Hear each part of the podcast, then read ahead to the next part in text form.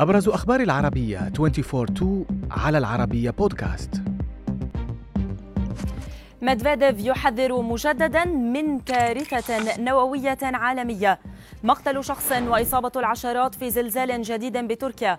تفاصيل جديدة حول مقتل عارضة الأزياء بهونغ كونغ.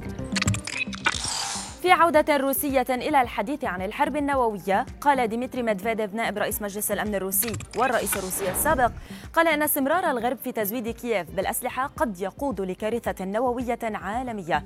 تصريحات ميدفيديف جاءت في أعقاب تحذير نووي أطلقه الرئيس الروسي فلاديمير بوتين الأسبوع الماضي وتصريح صدر عنه أمس الأحد وصف فيه المواجهة بين موسكو والغرب بأنها معركة وجودية لروسيا وشعبها.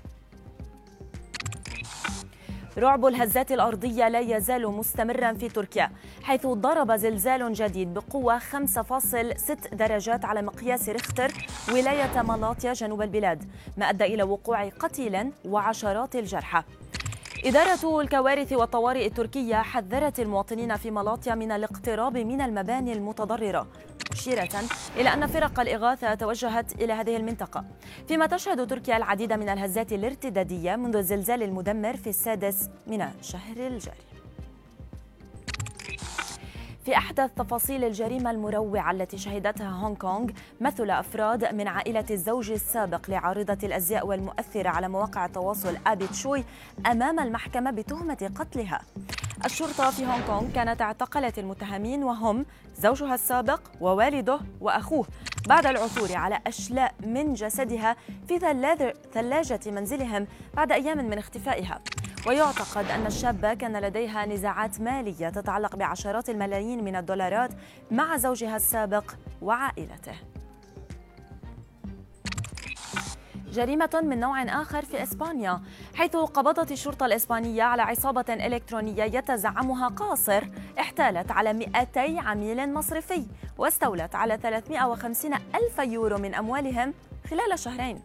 إلى جانب زعيم العصابة القاصر الذي لم يتم الكشف عن عمره قبضت الشرطة على 24 آخرين من هذه العصابة وهي التي سرقت بيانات من خلال رسائل بريد إلكترونية احتيالية ورسائل نصية قصيرة ورسائل على تطبيق واتساب ومكالمات هاتفية. في موقع أثري بإقليم تشينجيانغ شمال غربي الصين عثر علماء الآثار على زلاجات جليد أثرية مصنوعة من عظام الحيوانات.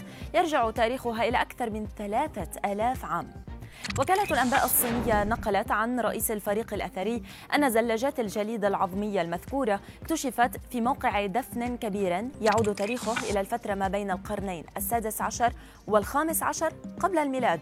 فيما خلص العلماء إلى أن الزلاجات مصنوعة من عظام الماشية والخيول وأن شكلها وبنيتها متماثلان تقريبا مع نظيراتها القديمة الموجودة في أوروبا.